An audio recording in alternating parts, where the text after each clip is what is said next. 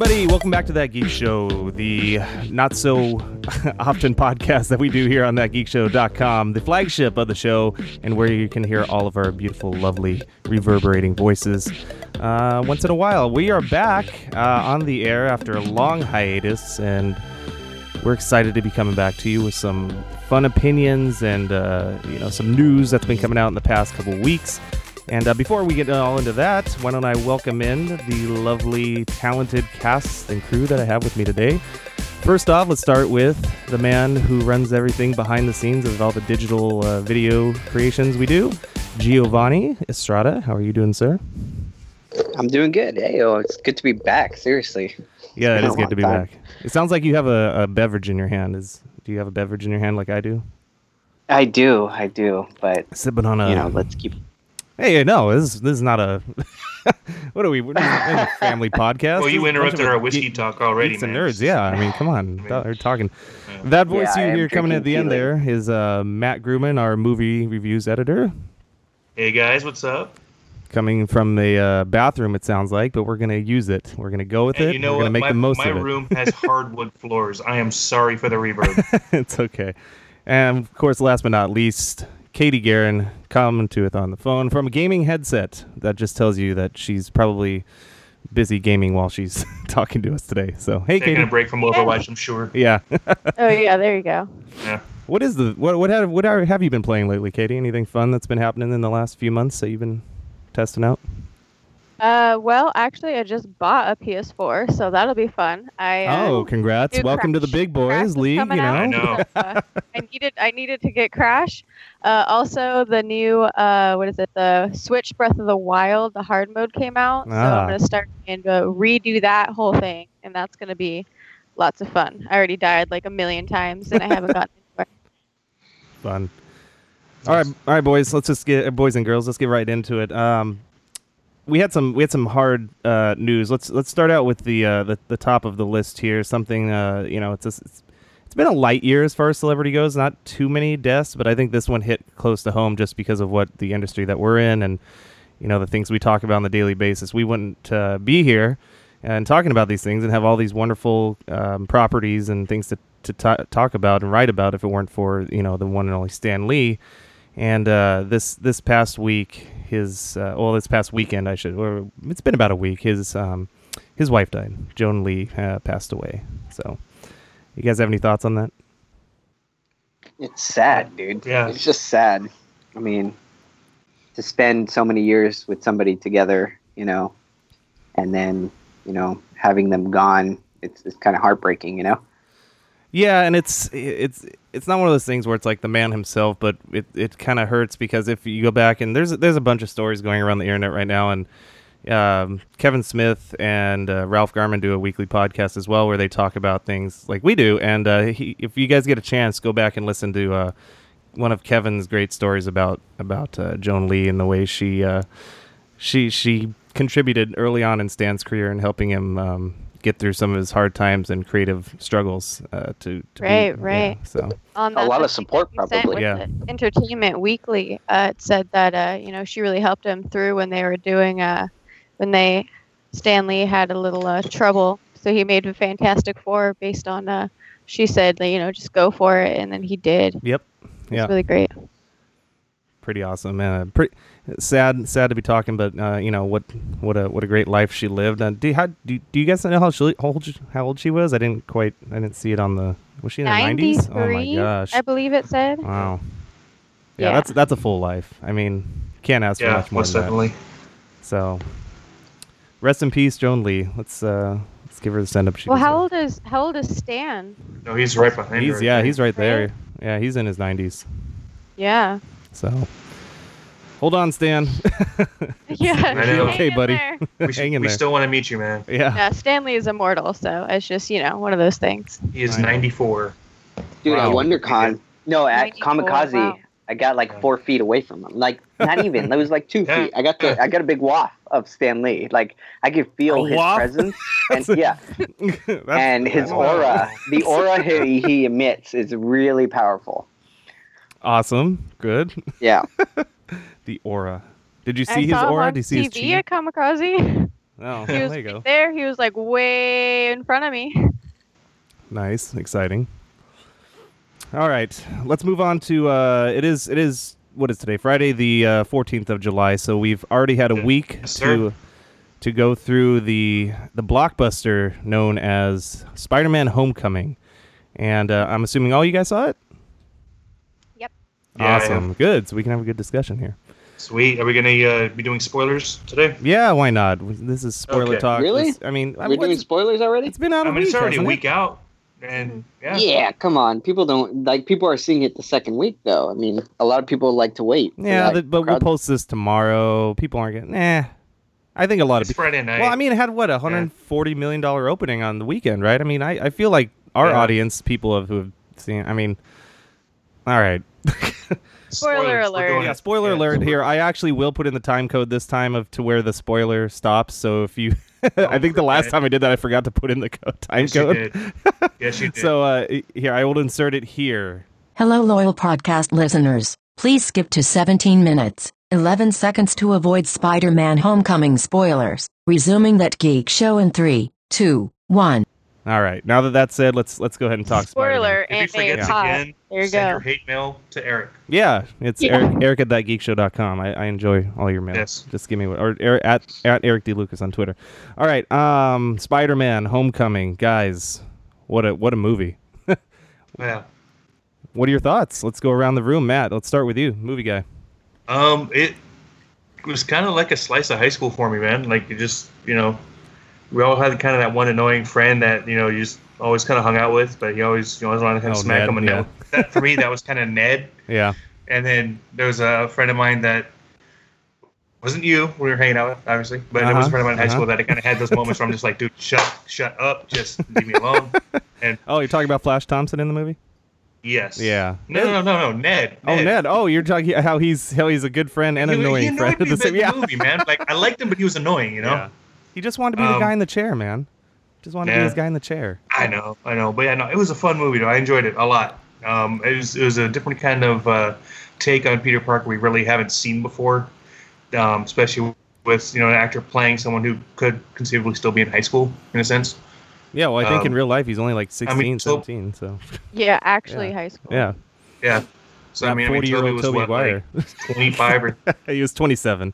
Something, yeah, right? And then what was Andrew Garfield, like about the same age? Yeah, he was like in his 20s, but the problem I always had with Andrew Garfield was that he was just too pretty to be Spider-Man, man. You can't have like that guy being Spider-Man. I don't believe it.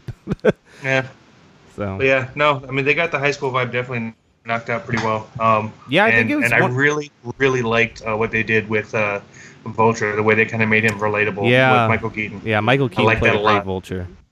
Marvel finally got a relatable villain. I like it. Katie, what do you think? I really liked it, actually. Yeah. I loved a lot, even like the more techie side of it, like all the things that he could do with his web shooters. He had like a million different web shooter options. Thanks to Tony Stark, yeah.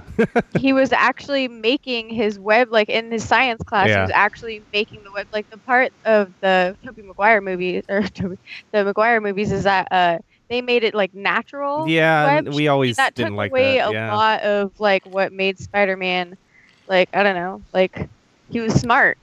Yeah, he was a kid from Brooklyn. He was a smart kid from Brooklyn who did his thing, Exactly. And he had the he's just I love this kid because he's got the perfect accent down, and I don't know, he just looks the part and feels like this is Spider-Man. You know what I mean? For the first time, again, hats off to Tobey Maguire. I still love those movies, but jeez. Yeah, no, he did a great job. I think a lot of that's got to do with Sam Raimi, though, too. The kind of the stylistic approach. Put into those films. Yeah, it was very cool. Gio, what did you think? One of my favorite things about the movie is just how real it feels, and it feels that Tom Holland. Honestly, he feels like he's just a kid. They really, really capture that really well, and that he's still learning, the ropes. And there was learning on the job, literally. There was one particular scene where he's stuck on the rubble and he's crying for help. Oh man, it was so powerful. It was brutal. Yeah. That's pulled directly from one of the comics, actually. Which is awesome. It was fantastic. It worked so well, and throughout the whole film, we see him being a kid and being bored that he's not, you know, out there fighting crime.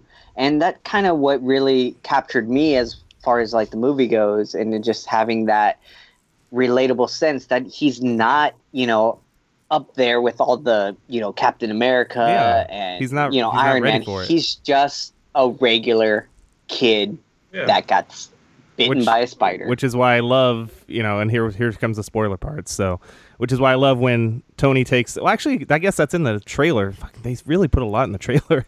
When Tony takes his suit away and he's got to just be the kid with the spider powers, and he's got to do it on his own. That wasn't quite in the trailer, but yeah, like, the whole idea of like, if you're nothing without the suit, you don't deserve to have it motif. Like, yeah, well, he takes it. That was this film's, you know, with great power comes great responsibility. Yeah, I'm glad they didn't use that line. Great, yeah, that's good. Yeah, but that was a great theme to really kind of have his character grow through. Let's talk about probably my favorite part of the movie, and it's not even an action scene. Let's talk about some of the greatest like screenplay writing that I've ever seen, to where everyone in my theater, including myself, couldn't see the twist coming a million miles away. And I don't know why, because retroactively, when you look back on it, it probably should have been evident. But you guys know what I'm talking about, right? Yes, I know why. He gets to the door. Exactly, he's there to pick her up, the date. And then it opens the door. And I think at that moment when he turned the handle, and I was like, they're setting up for something. And that's when I knew it. But up until that moment, I had no idea. And I think it was just masterfully done. Well, and the moments that ensued after that just awkward first meeting, the whole next scenes with the awkward drive and then the sit down in the car, like that was just so good and so intense.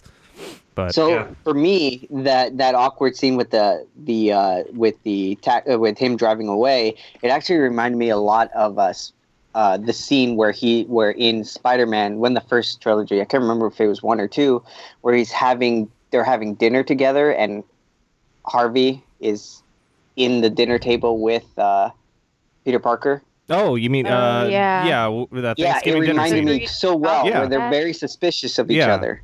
Yeah, where he comes in and the blood drips down from his arm. One, yeah. Yeah, exactly. Yeah. And I think one of the reasons why we don't necessarily like put it together that, oh, Liz's father is the Vulture or Michael Keaton's character is because and it's really good writing actually, no point in the movie up until that point does Liz mention her parents. Exactly. That, and that's the fact and it's that they never have any kind of connecting story device with these characters whatsoever. And it's kind of like a trick of the filmmaker or the writer, you know. They know that the average audience's brain is not going to automatically connect 2 and 2. Like if she was, you know, I hate to say it, but if she was white, the girl's white, they would have been like, oh, well, we know where this is going. So I like a phrase I heard somewhere describing this. It's diversity by subversion, and I think that's the perfect way to describe that twist. Was like, oh man, that's awesome. Yeah, it was fantastically done.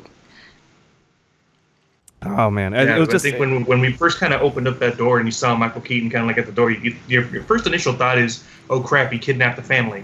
Like the Vulture's got. No, the family, I didn't. You know? Yeah, I didn't actually think that. No, I kind of knew where they were going as soon as I saw them. No, not at all. I think Matt, you're right. I thought that initially, and then initially I thought that, and then it's the story kind of plays out in the next couple seconds. You're like, oh wait, that's not okay. This, what the hell? Can you imagine if they did that though? That would have been crazy. That would have been way over the top. Come on, Matt. Seriously.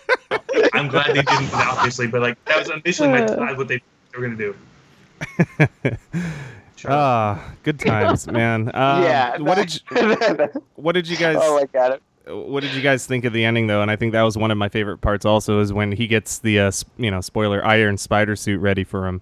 And he's just like, you know what, no, I don't need that right now, I'm not ready. That was a surprise. That was perfect. Yeah. And I really thought, I was like, oh man, are they really gonna just go right into this, like he's gonna get his own Iron Man suit and everything? But no, nope.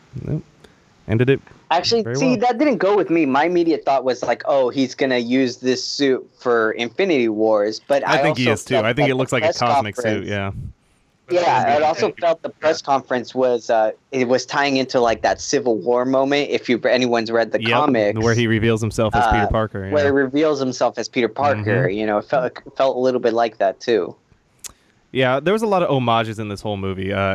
Speaking of which, one of my favorite movies of the 80s, Ferris Bueller's Day Off, that running scene through the house is one of the greatest. Yes. I immediately just laughed. Like, I'm like, all right, you got me. That was pretty cool. I mean, they had the clips in the movie, the clips as well. Did they really have that same clip? Yeah, it was on a TV. Oh, that's right. Yeah. They even like did a little wink and nod to it. Like he's like, "Hey, cool movie." Yep. Yeah. Pretty great. I think overall, one of my favorite comic book movies. I mean, it really captured a lot of everything. You know, we hit all the check marks, as they say, on it when it comes to a comic book movie. And I don't know. I'm putting it up there, guys. I'm just saying it. I'm throwing it out there. It's probably in my top three now. As far as I would say that same thing. I would say, yeah, it's up there. It's so good. And I feel like, what are we on, phase 3? Yeah, we're in phase 3. Yeah. I think we're wrapping up phase 2, aren't we? There should be phase 2 still, I think. Oh, you might be right. I thought phase 2 wrapped up with Infinity War. Yeah, you might be right. Yeah, and then phase 3 starts with the next Spider-Man movie. Yeah, or something like that. I don't know. Really? Yeah, well, Kevin Feige said phase... Infinity War Part 2 or whatever the hell they're going to call it now ends one of the phases. I don't remember if it's 3 or 2. And then the next Spider-Man, the one that is a sequel to this one, will kick off the new phase or whatever they're calling that. So, yeah. Exciting. Anyways, go see it, right, guys? Glowing recommendation? Yes. Okay, yes. Good. Just making sure. I think no. Well, according to I'm looking at some things right now, and it says Phase 2 ended with fandom. Actually, it says they're saying Phase 2 ended with Ant-Man. Okay, so this is Phase 3. Oh, really? Okay, that's why. So Phase 3 ends with Infinity War Part 2. There you go. Okay, Phase 4 begins with the next Spider-Man. What was right after Ant? Was that Doctor Strange right after Ant-Man? No, so they opened up with Ant-Man was 2 years ago, Matt. Right. Yeah. I don't remember. It's been Civil War was the start. Oh yeah, because the Stinger in Ant-Man was Bucky, right? That's right. Yeah, that's right. There you go. So Phase 3 will be ending with Black Panther, according to fandom. No, really? Black Panther is next year, right? I could have swore it. Oh, I'm sorry. Avengers: Infinity War. That's right. Sorry, there you go. That's why I was gonna say I could have swore Feige said it was Infinity War, but yeah, because that makes sense to wrap it up like that. Yeah, I think everything's going to change in Infinity War. All right, let's switch gears. We're done with Spider-Man. I mean, we're already talking about Infinity War. We got a big convention happening right now, and there's a lot of rumors going out there, guys. And I'm talking about D23 and the fact that Marvel is there, as well as, Star Wars and Disney, Pixar, and all that good stuff.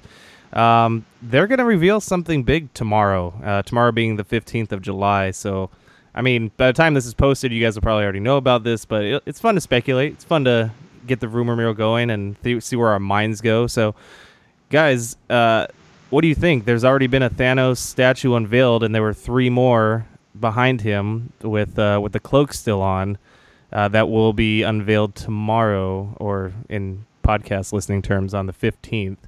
What do you guys think? What are those 3 statues going to be? I mean, the rumors have been crazy out there right now. Anybody? Huh? I don't know. What are some of the rumors? Hush. Come on, give me some rumors. I want some juicy ones. Well, I mean, Screen Junkies was put out Fantastic Four, but you said that's straight clickbait. So yeah. Well, yeah, I mean, yeah. I watched their show. I like their shows, and I watched it, and it's basically the rumor is it could be the Fantastic Four, but it's not confirmed. They just they put it out there to get you to click on it. Right. But that would be insane if it was in Fantastic Four. And then Gio, you in our chat just a little while ago posted a picture of Hugh Jackman on Instagram at Disneyland, right? Yeah, he was at Disneyland and he took a selfie. When was that posted? Today? Yeah, it was posted today. Wow, so he is literally 4 or 5 hours in Anaheim. Ago. Okay. Yeah, so he's at Disneyland, and he posted a selfie right behind the statue of Walt Disney and Mickey Mouse, and it's all speculation. What did he put in all caps? What did he put in all caps? Yeah, and it says partners, and obviously we know him for his big role as Wolverine. Yeah, and knowing Disney that owns Marvel, there could be a possibility that he historically said the only way he'd ever come back and play it again if it was in the MCU. Yeah, exactly. So lo and behold, maybe we will get that. I mean. it's not out of the realm of possibility to see Fox and Disney strike a deal. I mean, there have been rumors all the way up to last year when these two companies have been in talks and negotiating. I mean, they could have a mega deal in place. And maybe, you know, maybe Fox saw the success of Spider-Man and the success of the deal they got with Sony and said, let's get in on that action. We can make our movies and still license the characters out to Disney and make money both ways. You know what I mean? And how would that be bad for either company? That'd be pretty smart. So I'm just saying, I mean, we're about to have some huge, huge news happen tomorrow, I think. I think something's going to happen. I don't know. There's a lot of buzz. There's a lot of buzz. Yeah, such a huge thing. And the fact that they're doing this at D23 and not Comic-Con, just, I don't know. I think that speaks volumes to me, Gio. We talk about this separately all the time, about how Disney likes to, when they have their own conference, do their own thing. So what if they're going to reveal all this, Gio? I mean, we're both going. You're going to Comic-Con proper. You have actually got tickets. I did not. But I'm going to be ghosting outside next weekend and doing all the fun stuff on the outside and the parties.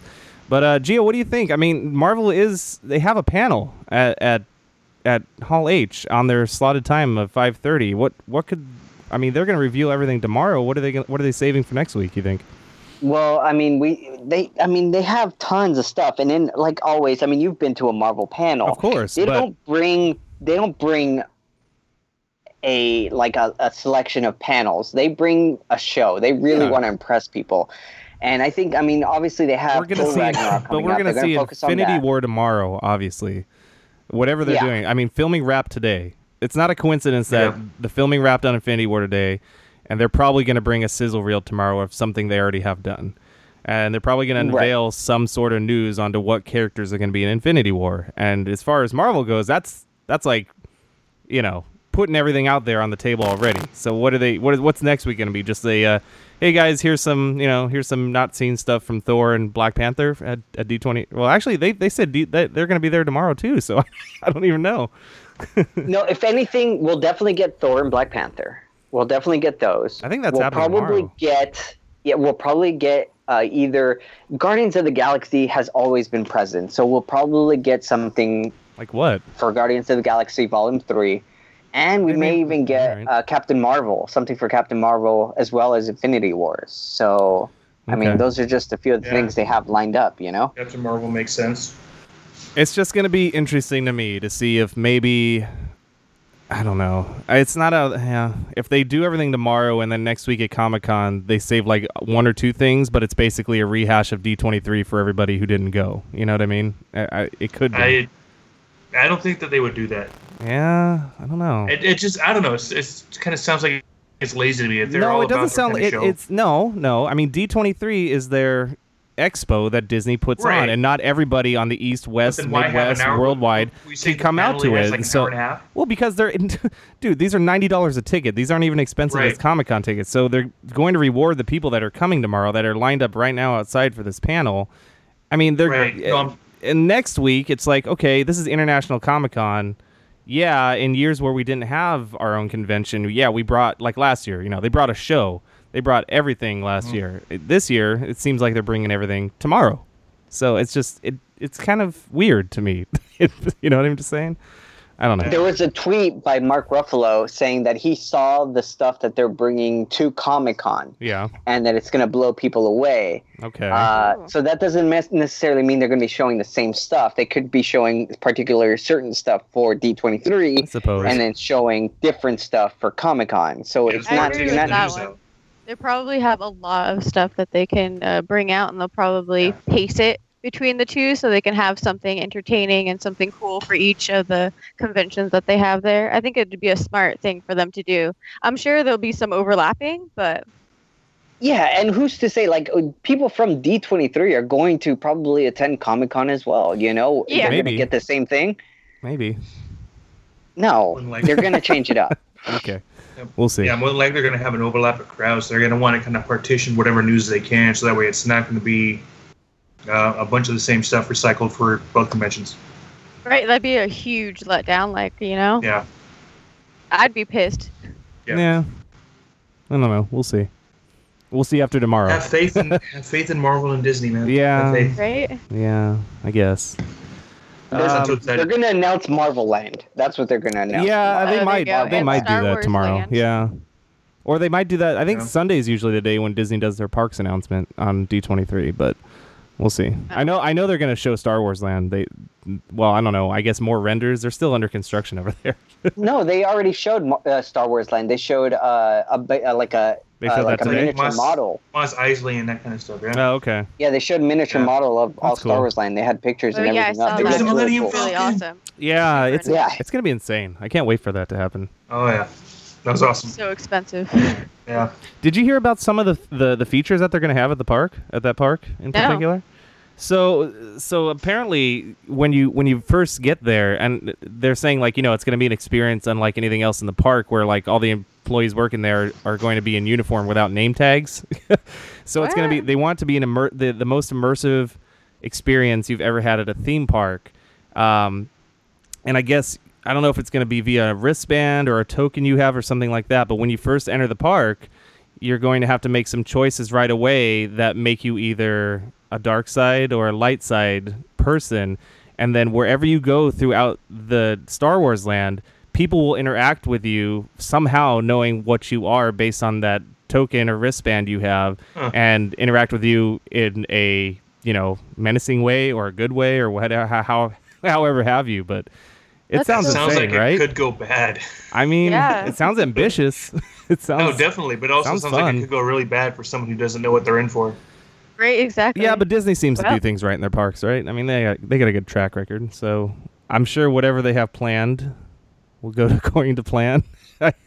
I mean, I don't know, maybe as long as they don't have a weird Disney World incident. So long as someone's not getting chased down by Kylo Ren or something. Yeah, I don't know. That would be yet to be seen. Awesome. I'd want that. I'd sign up. Katie's like, sign me up.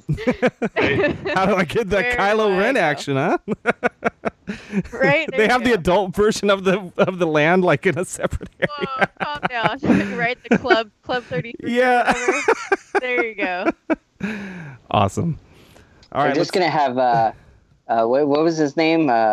Matt, or what was his name from SNL? Yeah, they're gonna have him walking around. Matt, the maintenance worker or something.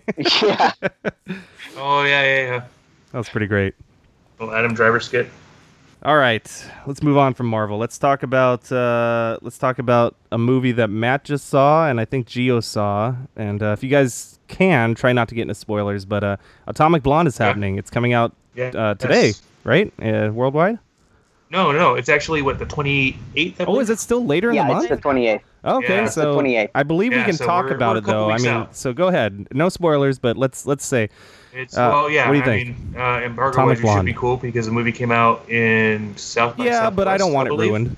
And I'm sure the audience doesn't want it ruined. Obviously, we're not going to do spoilers, but go ahead. In terms of being able to talk about it. I'm going to refill my whiskey while you guys talk. It's going to be good. Awesome. Okay. So this was actually by one of the directors from the first John Wick movie, not Chad, John Leach, I believe his name is.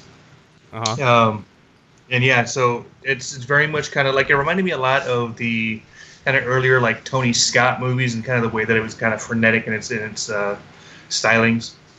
It's kind of like an 80s Cold War like action thriller. Nice. Gio, your thoughts? Yeah.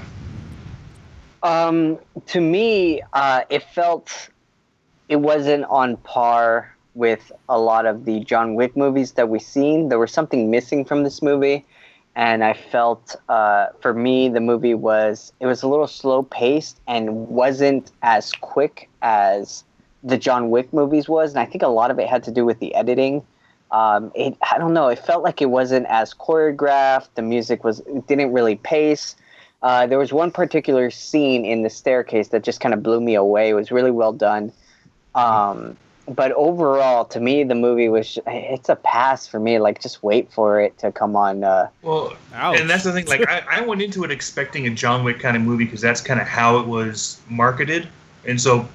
I kind of agree with you. It was slower. I think if I went in there expecting it to be more of a methodical kind of spy movie, which is really what it is, because it's kind of like it plays a lot like the first Mission Impossible movie, where they're looking for a list of spies that's kind of gotten out into the world of spycraft they're trying to recover, and also kind of try and find a mole.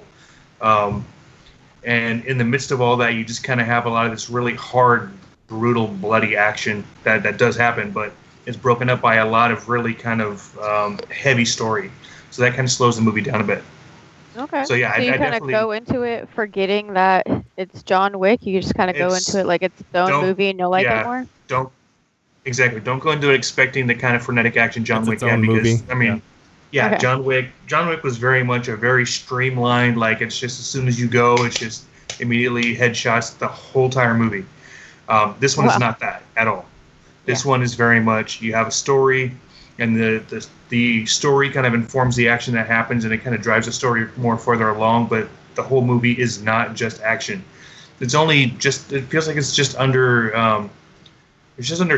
two hours long, but it feels like it's closer to about 2 hours and 15 minutes because I wasn't quite expecting, the pace that it had. It's definitely a bit of a slower pace.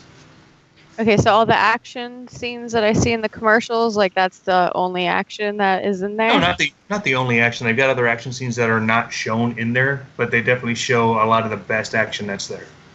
Got it. Yeah, because it's kind of marketed as like this like badass action spy movie type deal, and it's more Cold War then? It's definitely, so the whole premise is literally like days before the Berlin Wall falls. So it's in 1989. Okay. The entire soundtrack is all like the 80s pop hits that were big at that time. Cool.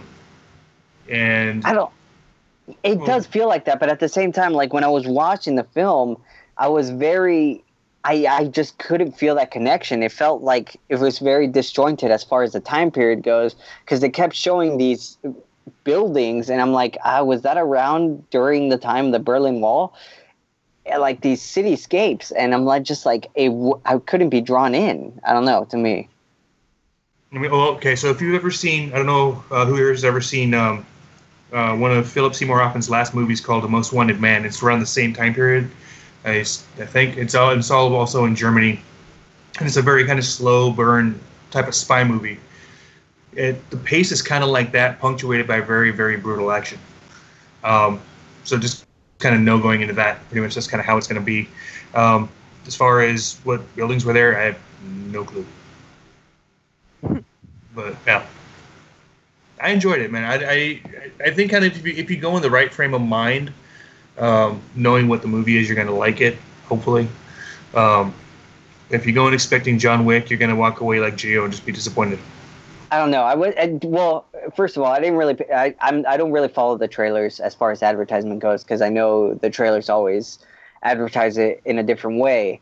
But to me, knowing that this guy had a partake in John Wick, and he is also going to be directing the Deadpool movie. Yeah.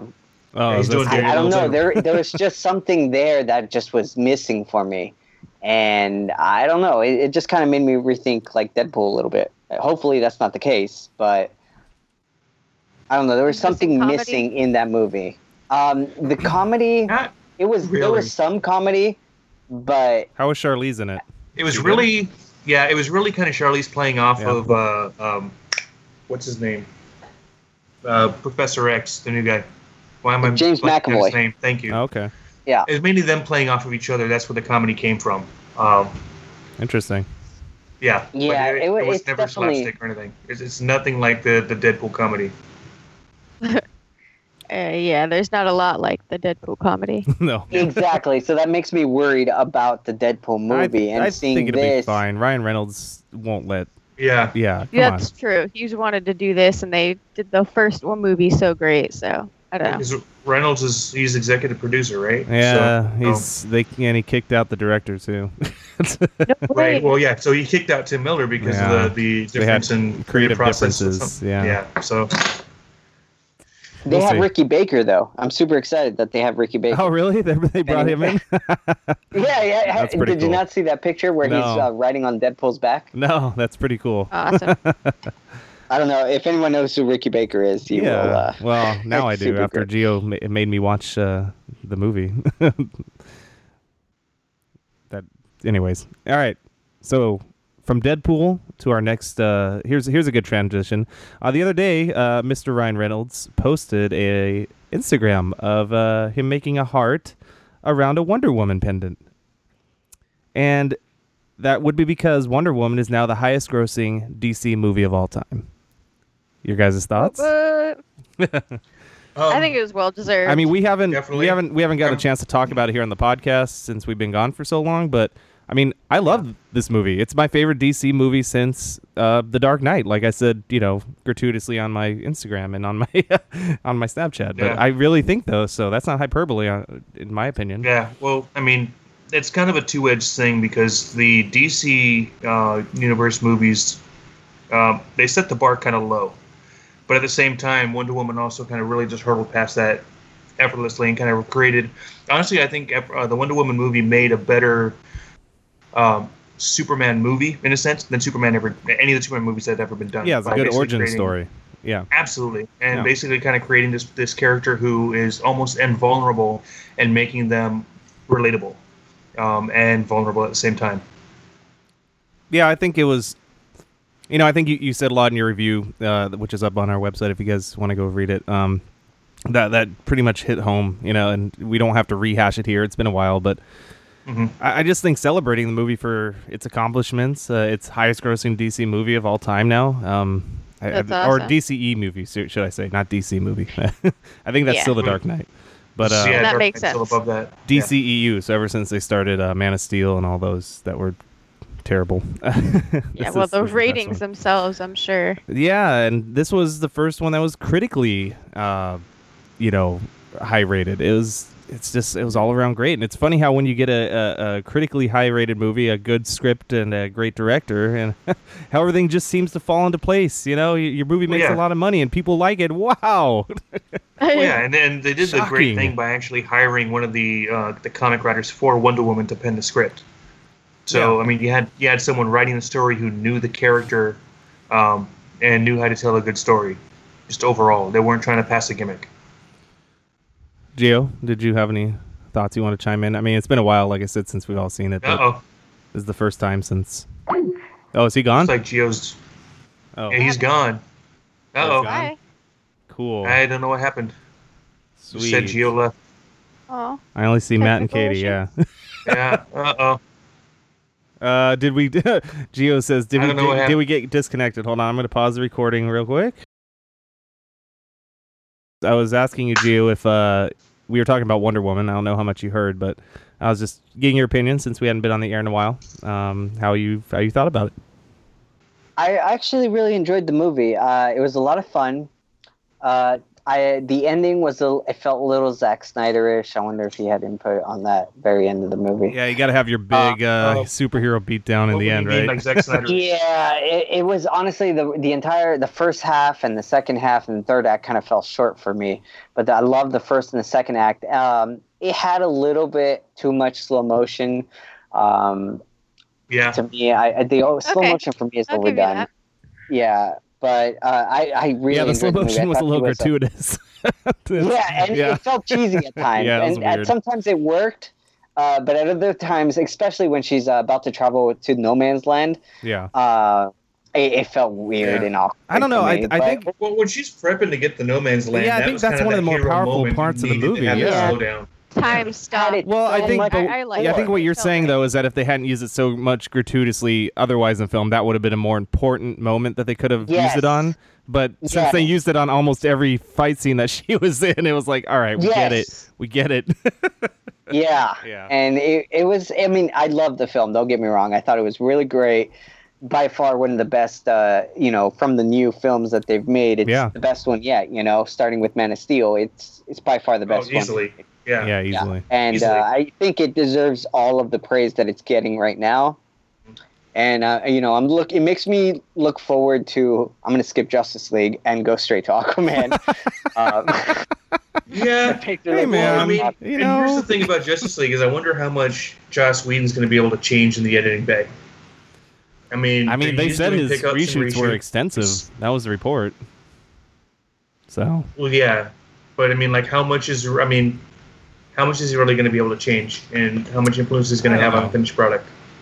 you know, every once in a while, something like that, it can make a big difference. One or two scenes, you know, the tone or the setting or whatever. Yeah. So, I don't know. We'll see.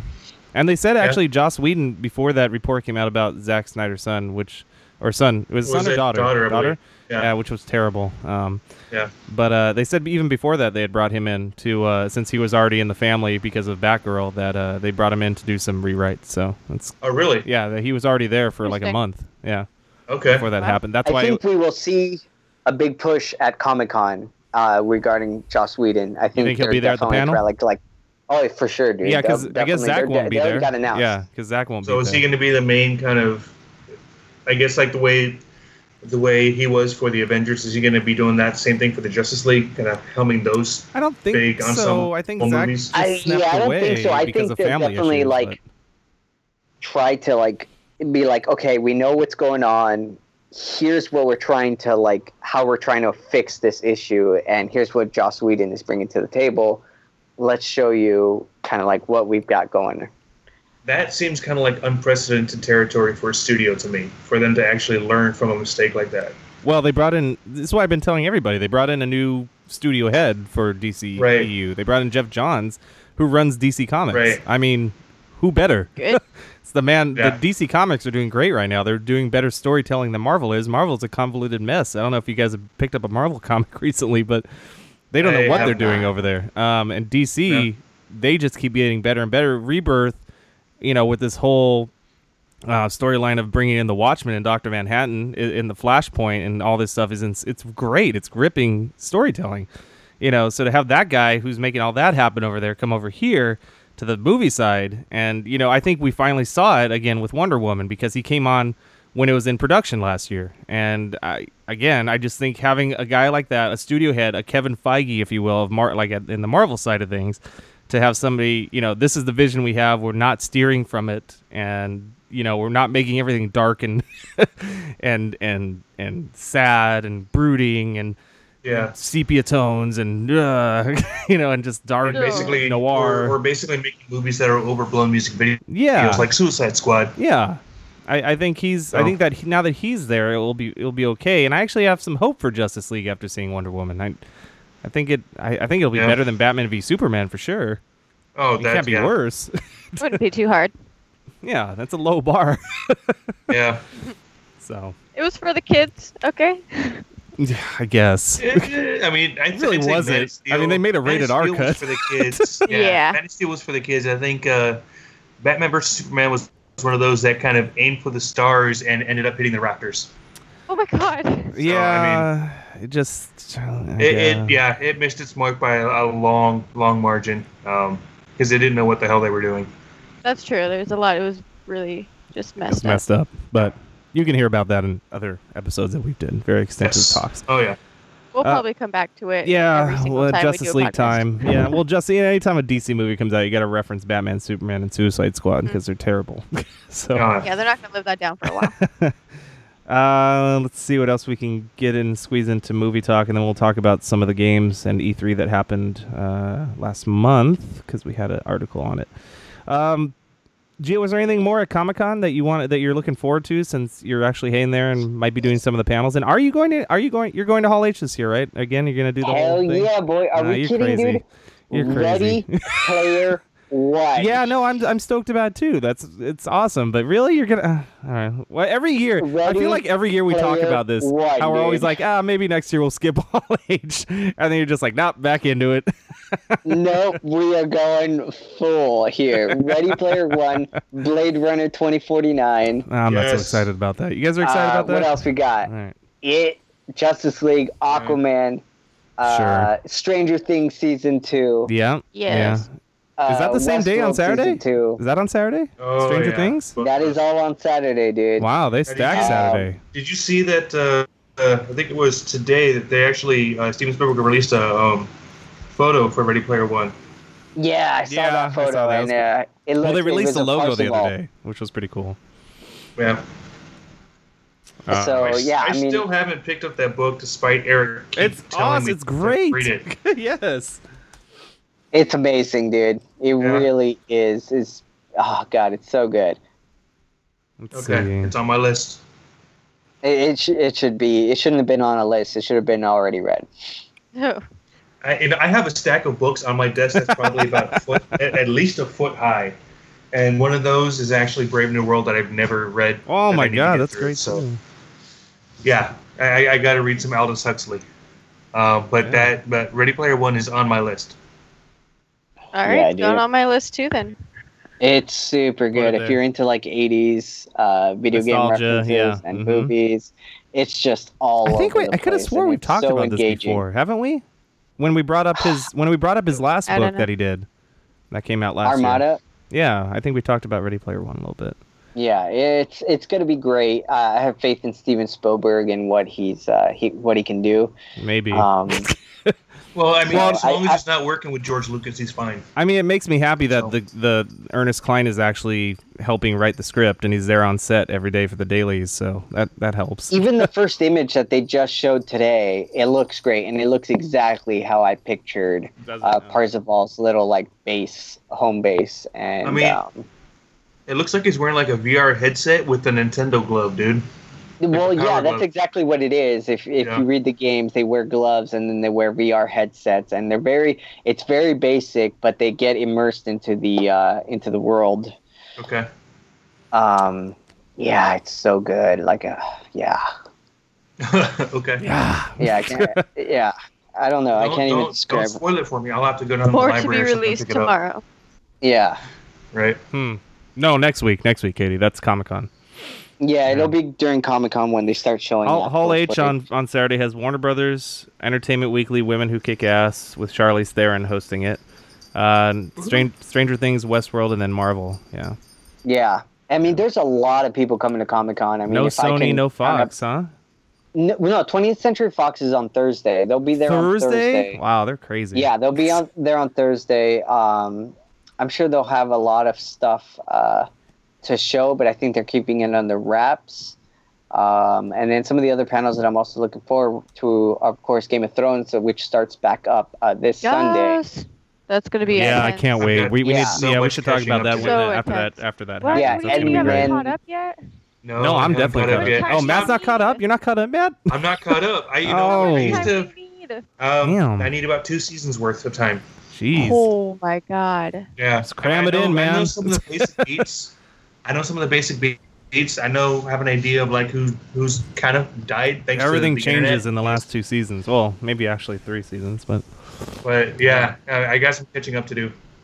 Yeah, so there's a lot of things to look forward to at Comic-Con. I think definitely after Comic-Con, it'll definitely be a lot of things that go. Well, I will be there.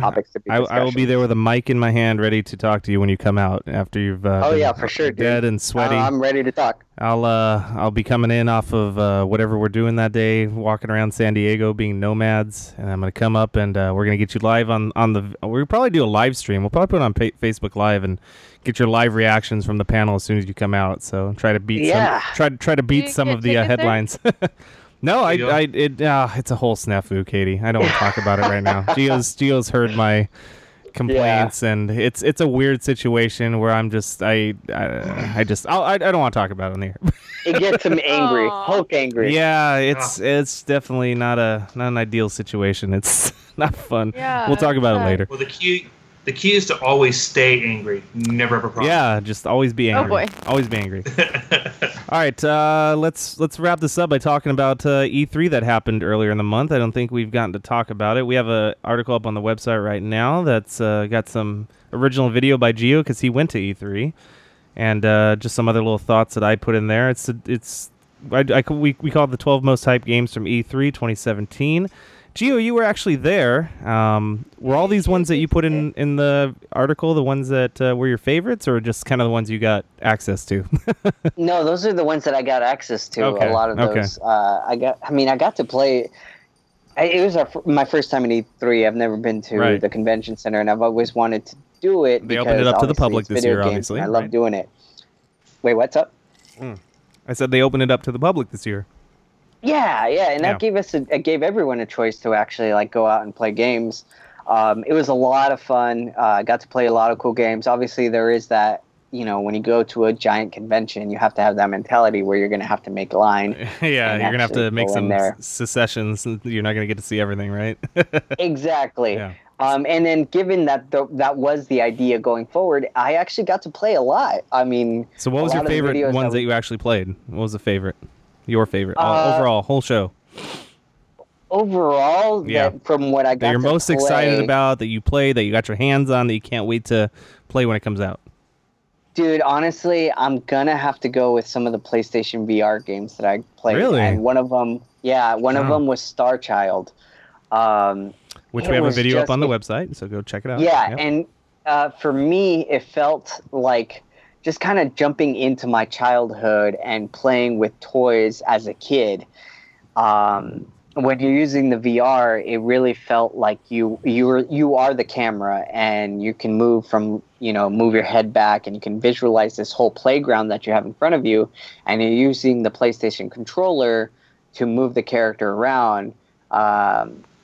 And it just felt it's a pretty game too. It looked really beautiful, the stuff that I saw. Yeah, and it felt like Toy Story. It really felt like Toy Story, and you playing around with these like giant toys that are just like literally moving in front of your face. And you get so involved into these games that like, I don't know. It's so weird the way I've never done VR before, and this was my first experience. This is your first VR experience, period? Yeah. Wow. Yeah. Neither have I. Wow. Yeah. And because I played a VR game before I played Star Child. I played a mech game that felt I was in the mech, and the mech looked really pretty. Yeah. It looked amazing. Like, I felt really good being inside this mech and being able to control my arms. And at one point I turned my arm tried to do a full 360, and the PlayStation Move controller would move with it. But the game itself felt very arcade game. It felt very like one of those games that you go to an arcade and you have that gun in front of you, and it felt very like the way you see it, like Dave and Buster's, where you just kind of you drop the little headset over you, and exactly. That's not really true VR though, huh? Exactly, and it felt very like that. The mech inside it looked really cool and very detailed. But when I switched over to Star Child, it was a very different game. And the VR experience for that was significantly different to make me actually want to go out and buy a VR game and see more games being built to the way that PlayStation VR was. Right? Yes, it was on PSVR. And I actually played some of the Oculus VR and some of the other ones. And it was a lot of fun. And I feel like maybe first person isn't the way to go, because it does feel that very arcade feel. Yeah. And maybe exploring the different areas where VR can actually go out of the box. Which experience did you like better between PSVR and Oculus? Because I think it's going to come down to those two. I mean, HTC is out there too, but they're only on PC, so I don't know. We'll see about them. But doesn't the Vive need like a huge setup? Yeah, you need towers in your room. Whereas the PS4, you just have the camera bar and your little light sticks. Exactly, and I think that's where it comes down. It comes down to like being able, is it consumer based? I mean, a lot of the players that you see today are console focused. Yes, you have your PC players that are like strictly, I'm PC, or I like playing PC games. I know a lot of friends. I have a lot of friends that are like that still. Yeah. I think you have console gaming. I feel like the PSVR might take over that. It's most accessible, right? You can get it right out of the store, right? Yeah, more accessible to players overall. And don't get me wrong, it's expensive. It really is. Yeah, you can't it's $400. I mean, that's the going rate for a VR setup now. But I mean, the Oculus, you still, I mean, there's been hints from Xbox, but you can't use it with the Xbox yet, right? It's only PC. Yeah. Because Microsoft owns it, obviously, so you'd think that there's a natural, like, hey, maybe we just move this thing over. Oh, no, I'm sorry. Microsoft doesn't know them. It's Facebook. Owns them, right? But they did a partnership with a controller. You can use an Xbox controller with the Oculus, right? That's what they did. Yeah. Anyway, so that partnership was there. I just thought that the next natural progression would be like, hey, here we go. We're making games for it now, but... now they're kind of lagging. Yeah. And then second, I would say if I were to talk about a second game. Yeah, go for it. We've got 12 games on this list, so. Yeah, there was a lot of games. Yeah, a lot of games. You know what? It's between Destiny 2 and the new Call of Duty game. Really? The new Call of Duty game? Oh. Yeah, dude. Like, I haven't played, like, I've been turned off for Call of Duty for quite some time. Ever since they started jumping into the future. Yeah. It just hasn't been. Yeah, Infinite War was pretty bad. Or drawing me in. Yeah. But imagine storming the beaches of Normandy in first person. Yeah. In VR. Yeah. Well, this was in VR, but the way it felt to me that Call of Duty, the new one, felt a lot like World at War, and it's a return to its roots. Yeah. What'd you think of Marvel vs. Capcom? Marvel vs. Capcom was a lot of fun. It feels it ties a lot to like a very comic book feel. Yeah. And obviously, they're sticking to the Marvel Cinematic Universe, and they're not, going away from that. Which is interesting because you got Capcom characters in there, so it's like, okay.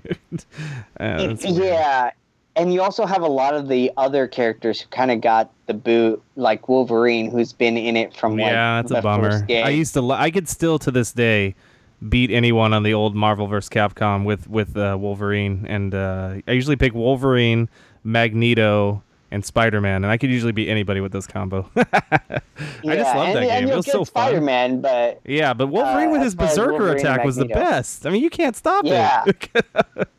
It's the best. Yeah, and the demo actually allowed me to play various different characters. So I got to try out a lot of the characters that were there, and it felt a lot of fun. Some characters were easier to play with than others, but I feel like any experienced Marvel versus Capcom fan is going to pick it up very easily. Good. And just easily jump back into it. Speaking of Spider-Man, did you get to check out Spider-Man at all? The new one from Insomniac? No. Bummer. No, I got to check out Rocket, Captain Marvel, Chung Lee. Oh no, the Thor. Spider-Man game, the new one they announced. Oh, Spider-Man game, yeah, dude, that game looked freaking awesome. The only thing they had available to actually like for that game was only a video demo that the devs got to play, and it was an extension of the demo that was showed off during the conference. So it wasn't much. You actually didn't get to have any hands-on. It's a fun game. Though. It looks like it's going to be so much fun to play. Yeah.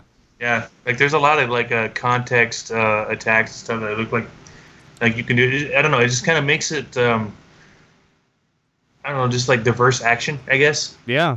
Well, that's what Insomniac Games is known for. They did that that crazy, almost the same style of game a couple of years ago. I forgot what it was called. You were like on a skateboard or something, if I remember right. Sunset Overdrive? Yes, Sunset Overdrive. Yeah, that's them. And so it looks like they're bringing a lot of the same dynamics to Spider-Man, which is going to be pretty awesome, in my opinion, at least. I guess we would be remiss if we didn't talk about one of the biggest games, and I don't know if this is really when I saw it announced, or when they revealed it before I saw what the title of it was, I just thought it was going to be. It looked like an insane open world game to play as it is, but then they revealed the title of it, and I got all excited, and it turned out to be Beyond Good and Evil 2, which it's... Oh, I saw the video for that. Yeah, it's insane. Really cool. It's going to be... I can't wait for it. It's going to be crazy. It's a prequel to the original game back in the early days of PlayStation.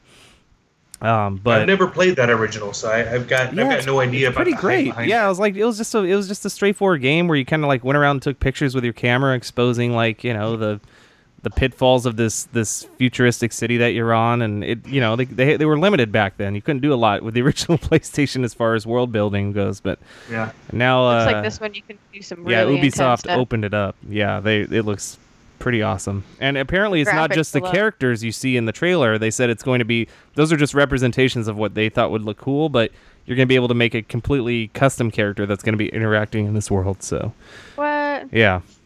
Probably take me like an hour and a half just to build a character. Animals, humans, aliens, anything you can want. Anything you'd ever want. So, wow. I don't know if I have the patience to spend an hour and a half on a character. Oh, you do. I don't know.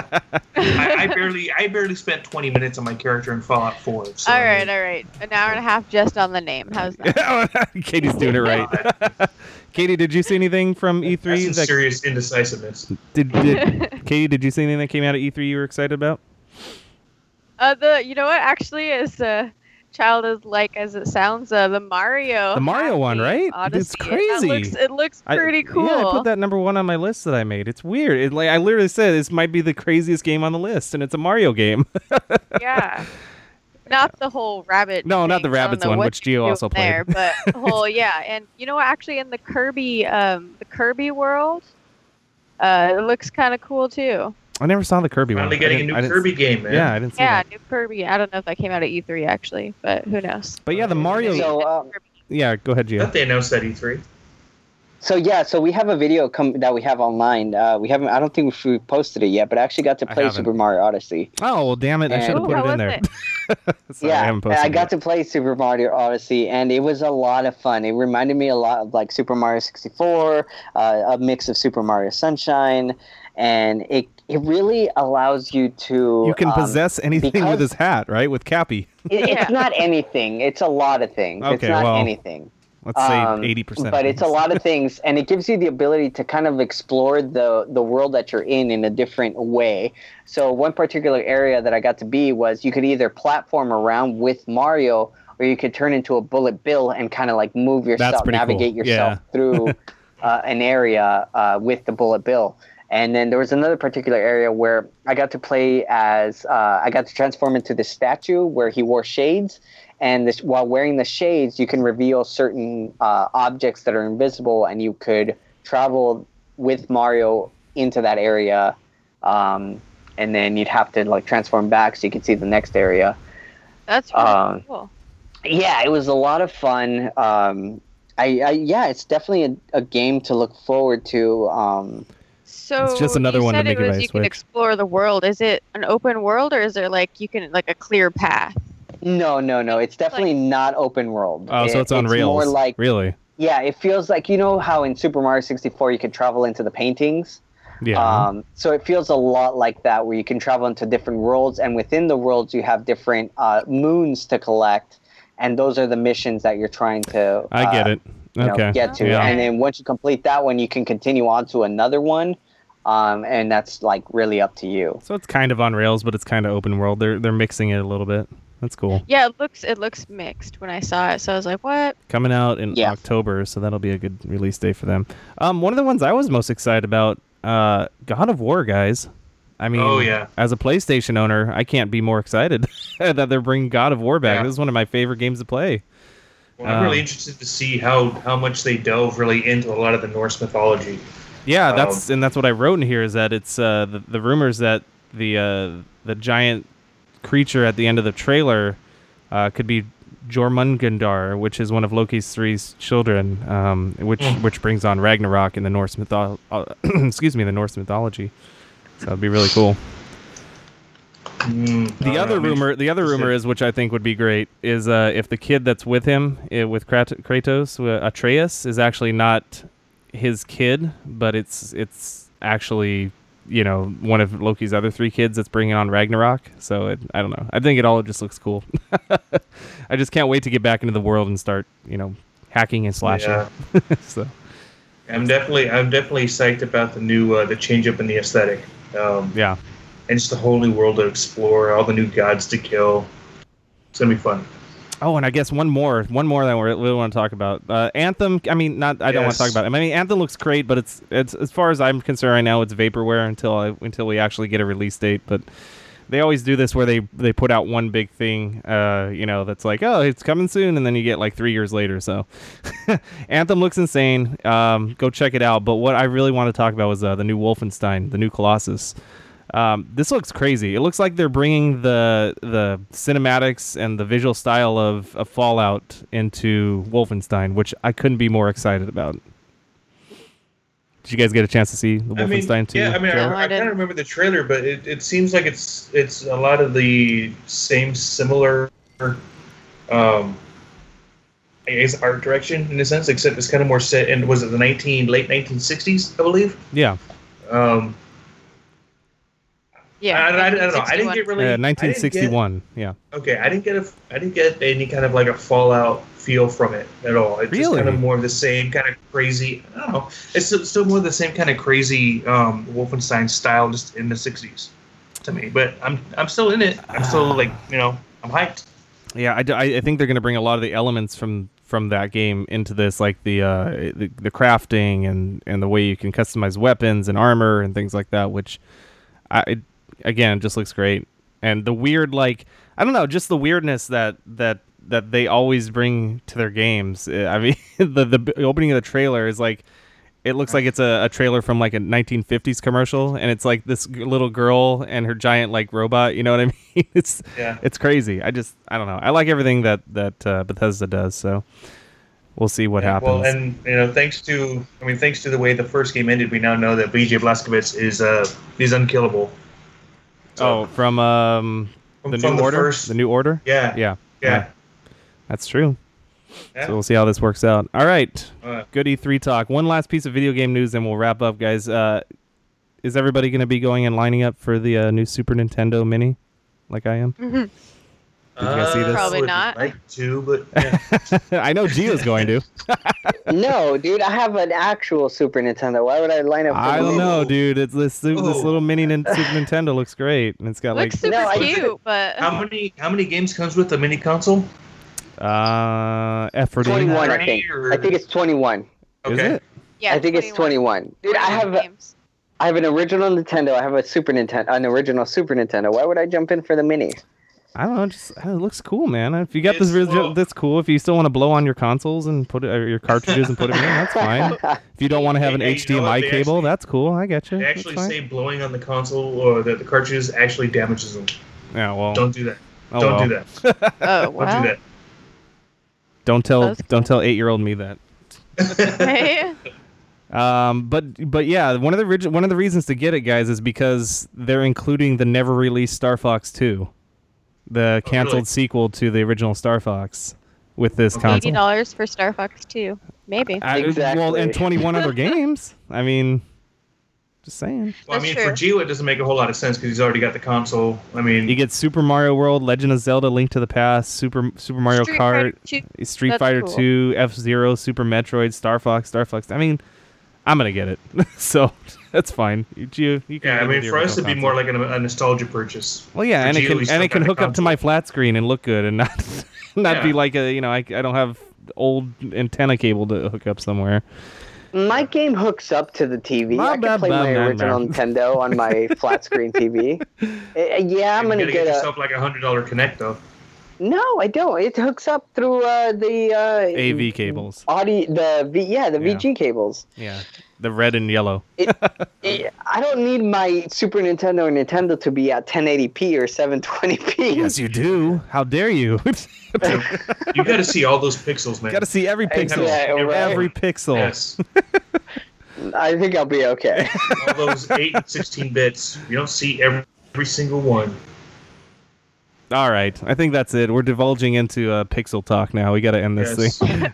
I've imbibed too much whiskey. I think. Anything you guys want to plug that you've been playing or watching or reading anything before we get out of here? Well, since Katie said she just picked up a PS4, I'm going to recommend that she pick up Horizon Zero Dawn. Oh yeah, that's amazing. One of the reasons why I thought I should get it because I was so heartbroken that it didn't come out on Xbox 360 and it was like this heroine and she looked really cool and so that's definitely something that I'll be getting once I have more funds after buying all this. Yeah. So I know they just released a patch for a new game plus for that game, and I'm still waiting for them to get some new story DLC. I don't know if it's coming or not. Wait. I think actually they released news on a story DLC, if I remember right. I don't know when it's coming out, though. But it's an amazing game. Between that and The Witcher 3, that's pretty much all I spend my time on. So. Yeah. Well, I'm definitely going to try out the Horizon. It's an amazing game. Nice. You'll love it. Gio or Katie, anything you want to recommend? One of the games that I'm actually looking forward to, and I actually got to play a little bit of it, E3, is Splatoon 2 for the Nintendo Switch. Nice. It looks a lot of fun. I mean, I played a little bit of the original one, but I never bought it. I never pulled the trigger, and I'm a little disappointed that I didn't because pull the trigger. I get it. Yeah, I played the beta and I played the demo, and it was just so much fun. So I'm definitely going to be buying Splatoon 2 because it's on the Switch, and I'm really enjoying the Switch, unlike the Wii U. Yeah, the Switch is awesome. Yeah, so I'm definitely looking forward to Splatoon 2, and, you know, it comes out, I think, July 21st, so it's right around the corner. Sweet. Did you get ARMS? Because I kind of was thinking about getting ARMS, but I don't really want to get it if it's going to be lame.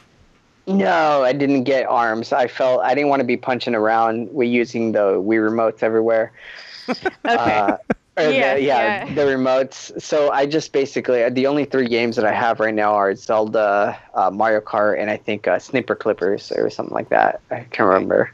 Yeah. Yeah, I only have two, the Zelda and the Mario Kart. It's the only two I need. Yeah. Well, until Mario Odyssey comes out, right? Yeah, exactly. Yeah. Until that comes out. And then I need that too. Cool. Anything else, Katie? You got anything or no? Just whatever? Oh, I mean, I've been watching My Hero Academia 2, if you've ever heard of that. That's anime. Really good. I think I've heard of the first one. Yeah, you recommended the first one to me. It's pretty good. Yeah, it's good. Solid for an anime. Well, there's a second season, and it's good too. Pretty good? Yeah, pretty good too. And then, yeah, like I said, the Breath of the Wild hard mode, hero mode came out. Katie, are you excited for the Netflix version of what's that anime that they have coming out? Did you see the which one? There's like a lot that Netflix is doing. No, they're doing the live action one. Death Note. Death Note. Are you excited about that? Yeah, Death Note. I don't know, man. I saw the first trailer and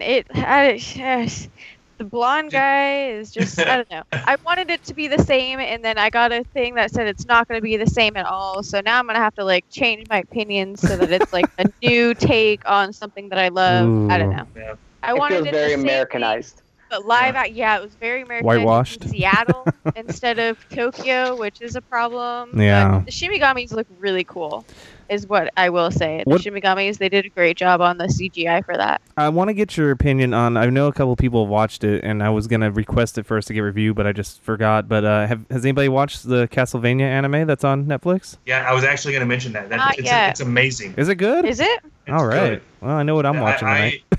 I loved it. My roommate, Rob, he loved it. It's really good. Good. I know Netflix has a pretty good... Oh, go ahead, Gio. I'm sorry. No, well, actually, I wanted to recommend something else that's actually on Netflix, and it's another original. It's called Okja, and it's really good. Yeah, I haven't. I'm gonna watch it. I started watching it. Yeah, I gotta watch it. I fell asleep drunk, so I mean. Oh boy. Matt, that sounds like a personal problem more than a movie problem. Snowpiercer. So if you were a fan of Snowpiercer, that's right. Until the end, and then I didn't like it at all. You didn't like the twist in Snowpiercer. Snowpiercer. You didn't like the twist, Katie. Yeah. That's a tough one. It's a bleak ending. I'll give you that. Yeah, exactly. The ending was not for everybody. Cool. So recommend that. We'll go out with this. I got one recommendation. I watched it as soon as it came out, and I thought it's pretty awesome. And if you're a fan of, you don't even have to be a fan of wrestling, but I think you will love Glow. It's on Netflix again. Netflix has a lot of hits, but Glow is pretty fantastic. It's funny. It's got drama. It's got some action. Allison Bree's in it, who's amazing. And Mark Maron steals the show, by the way. Is this like podcaster. A mockumentary in the vein that Spinal Tap was? That's about wrestling? No, it's not a documentary style at all, or mockumentary style. No, it's mockumentary. No, okay. It's straight up a serialized show. That's just it's basically.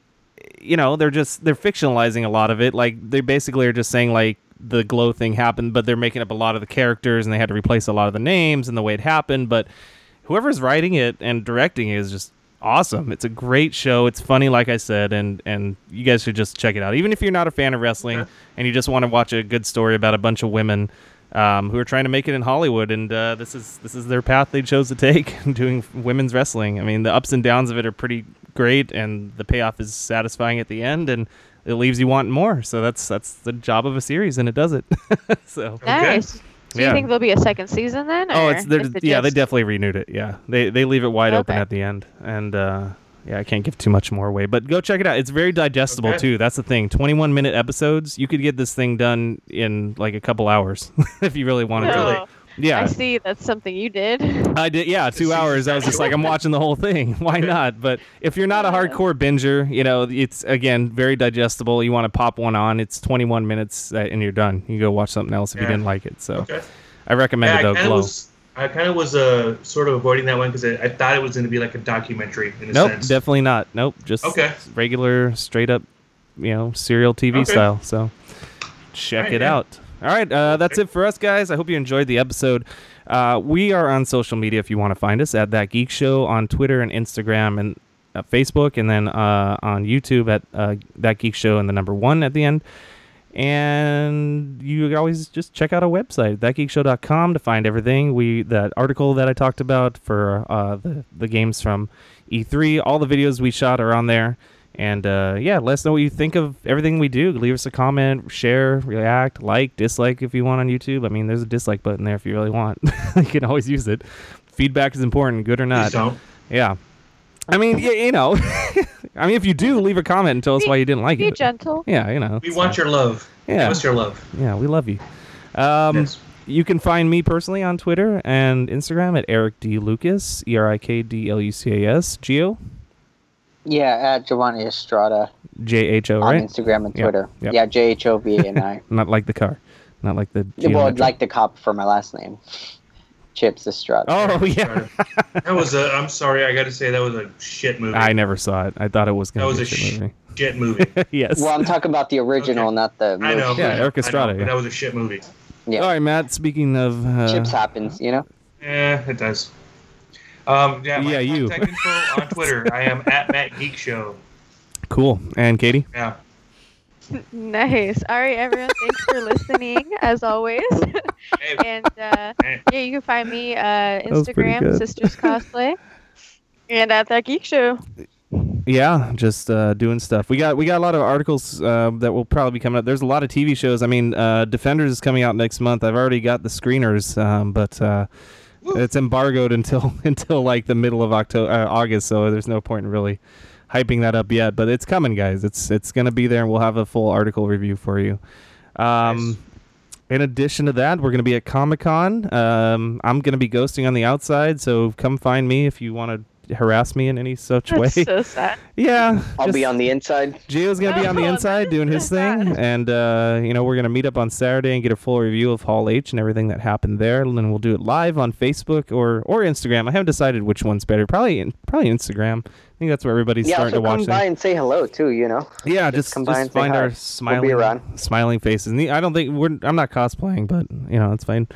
You can still just come find us and say, hey, what up? So, speaking of the social medias, you know, we're up to we've passed 1,000 likes and subscribers on each of our accounts.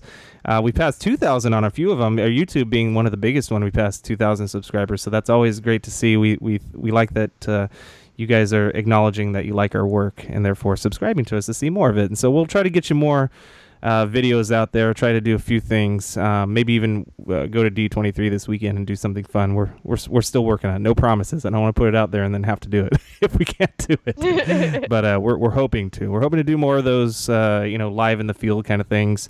And, of course, we're hoping to get more podcasts. We're doing this on Skype, so hopefully it sounds okay.